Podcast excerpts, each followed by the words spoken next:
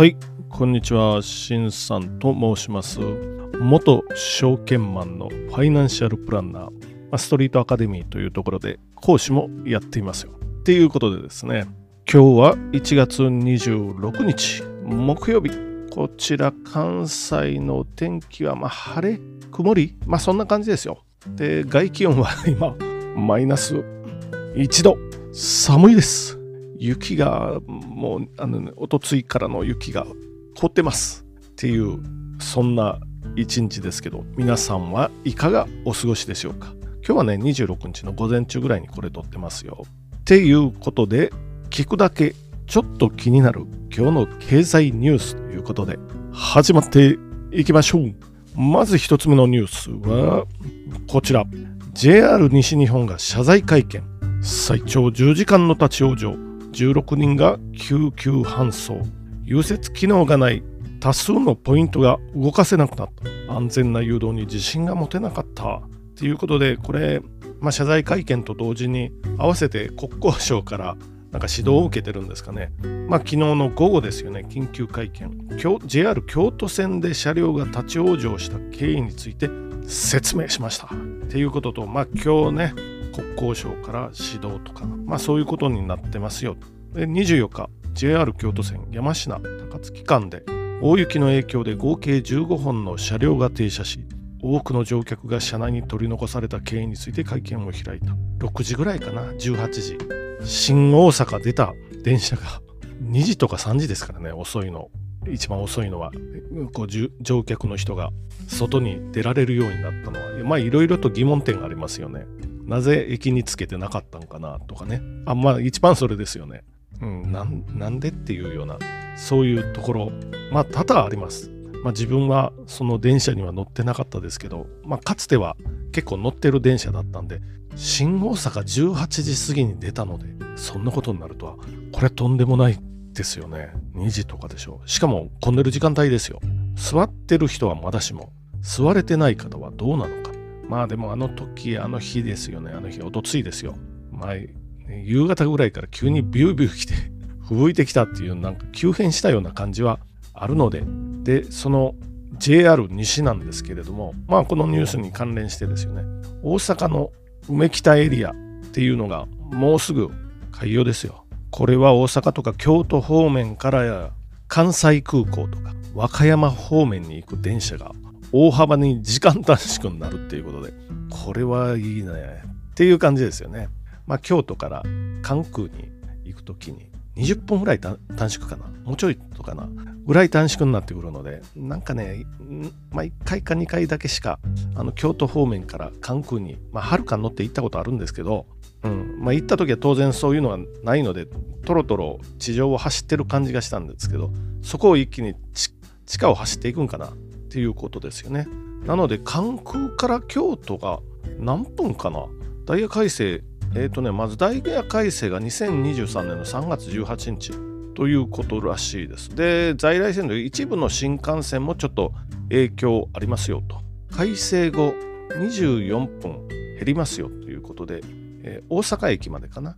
大阪駅、まあもともと大阪駅には止まってないんですけど、このはるかっていうのは。新大阪までですよね。現在は71分。なので新大阪でまた乗り換えてこっちに戻っ関空方面、ちょっと一息戻ってくる感じですよね。71分か、それがかかってたのが71分、1時間11分ということですよ。この梅北エリアができると47分で24分短縮になりますよ。これは大きいですね。もう一つは、奇襲時快速。今は和歌山駅から大阪駅までは89分、ほぼ90分ですよね。1時間半かかってるのが。これが一気に56分、33分短縮になります。これもめちゃくちゃ大きいですよね。まあ、我々関西の人間にとってはありがたいな、そういう感じになってきてますよね。まあ、コロナもあったんで、なかなかね、関空から海外旅行とか、このもう3年近くできてないですよっていう感じですけど、これから一気に便利になってくるのかな。で、次のニュース。まあ、大きなニュースですよね。ドイツがレオパルト2という戦車をウクライナに提供しますよっていうようなニュースが入ってきました。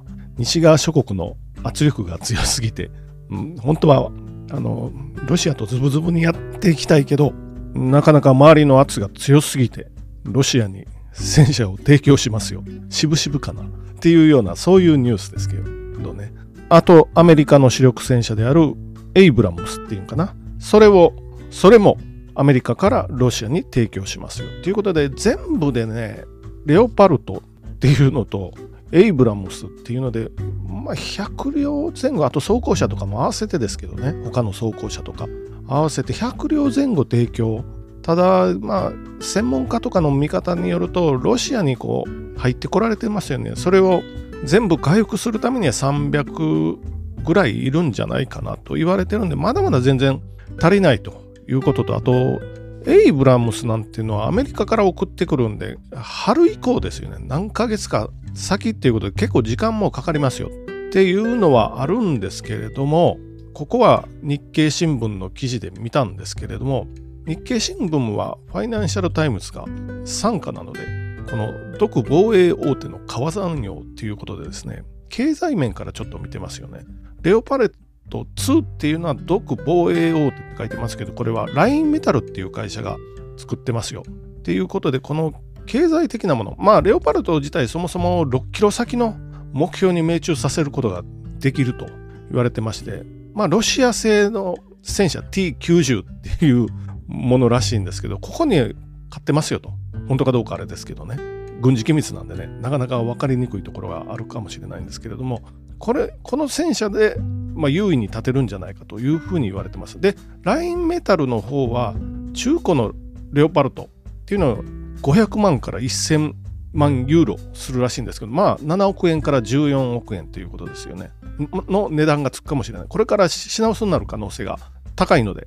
で、ラインメタルがまあ22両、1億から2億ユーロでユーロで販売できるかも。1億ユーロっていうと140円なんで、まあ140億円か。2億ユーロっていうと倍か。300億円弱ぐらいになってきますよ。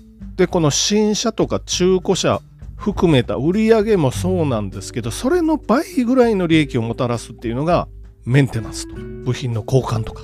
あまあメンテナンスけどですけどね、そまあメンテ関係っていうことなんで、今後これがかなり会社の業績に影響を及ぼすとしてですね、この決まってからっていうか噂がちょっと流れ始めてほぼ決まりそうだっていうところから、ラインメタル社の株価は急騰して倍ぐらいになってますよ。っていうことです。フランクフルト市場上場企業ですよ。RHM ティッカーということで、まあ倍ほどになっていますよっていうことです。ただし調べてみると、日本のとこでなかなか日本のとこっていうか、ネット証券で買えないかなっていう、そちょっと僕が調べた限りでは、まあそんなに多くは調べてないんですけど、あとは対面式の証券会社でもフランクフルト上場企業はなかなか限られてるかなっていうのはあるんですけど、まあ、今後ね、まあ、米国株と中国株と結構多くの銘柄買えるようになったんですけど、そういうヨーロッパ市場の銘柄なんかもどんどん買えるようになるかもしれないですよね、今後ね。そういうことで。戦車の問題、ちょっとね、まあ、いわゆる軍需産業なんで、まあ、見方を悪くすると死の商人とかって言いますけど、日本はそれをやらないぞ。でも輸出するとかなんとかって言ってましたよね。また政策の大転換にはなりますけれども、まあ、軍需産業っていうこというところなんですけど、まあそういう株価の動きが出てますよ。っていうことですね。次のニュース。テスラですよね。テスラ純利益59%増、10から12月期、単価上昇で過去最高っていう、こういうニュースですよね。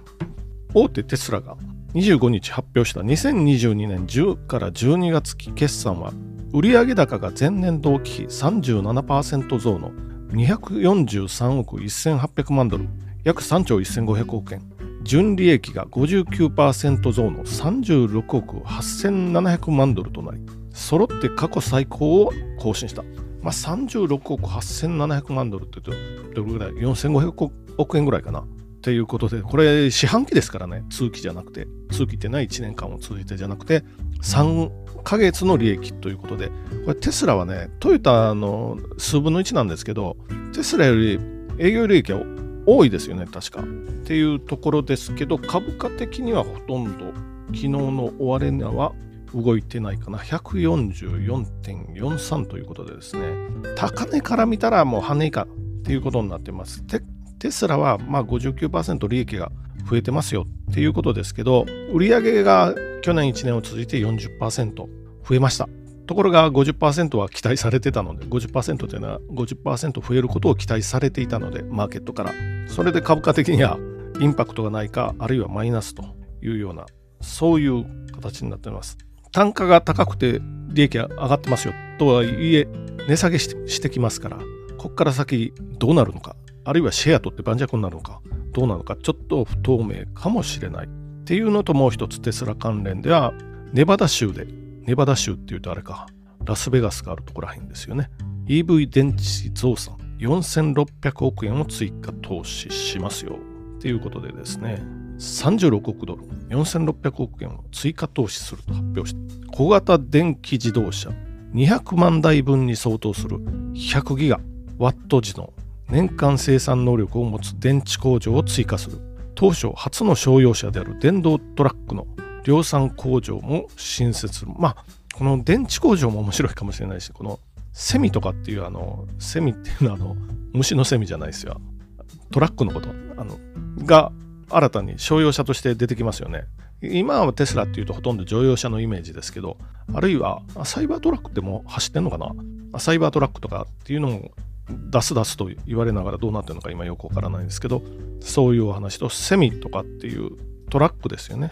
トラックというか商用車、そういうのも出してくるので、まあ今後どうなるのかな。ペプシコがこの商用トラックは使うみたいですよ。っていうことで、まあ、これもテスラ的にはどうなるのかな。株価はどうなるかっていうようなところですよね。まあこんな感じで今日のまとめいっていきましょう。1個目、JR 西。まあちょっと粗相をね、雪関連でやらかしたようですけれども、まあ梅北の新しい駅とかできて、関空へのアクセスが京都方面、大阪方面から関西空港へのアクセスが便利になりますよ。っていうことですよね。関空、まあ他のところ使った人はないないとちょっとイメージつきづらいと思うんですけど、まあまあ遠いんですよ。大阪市内から海海の方、まあ沖に沖合にありますけど、まあまあ遠いと。時間短縮、20分は大きいなと思いますよね。っていうのが一つと、次は戦車レオパルト2っていうのがドイツからウクライナに供給されますよ。これでゲームチェンジャーとかって書いてたんで、ちょっと戦争の流れが変わるかもしれないですよ。考えてみてもらったら、戦争が始まる前ですね、ロシアが侵攻する前は、これは数日で肩がつくって言われてましたよ。もう1年近くになってきましたよ。っていうことですよね。まあいいや。まあ3つ目のニュースは、このテスラ関連ですよね。利益と電池工場の新設とっていうようなニュースを今日は言わせていただきました。というところで今日もご清聴ありがとうございました。それでは失礼します。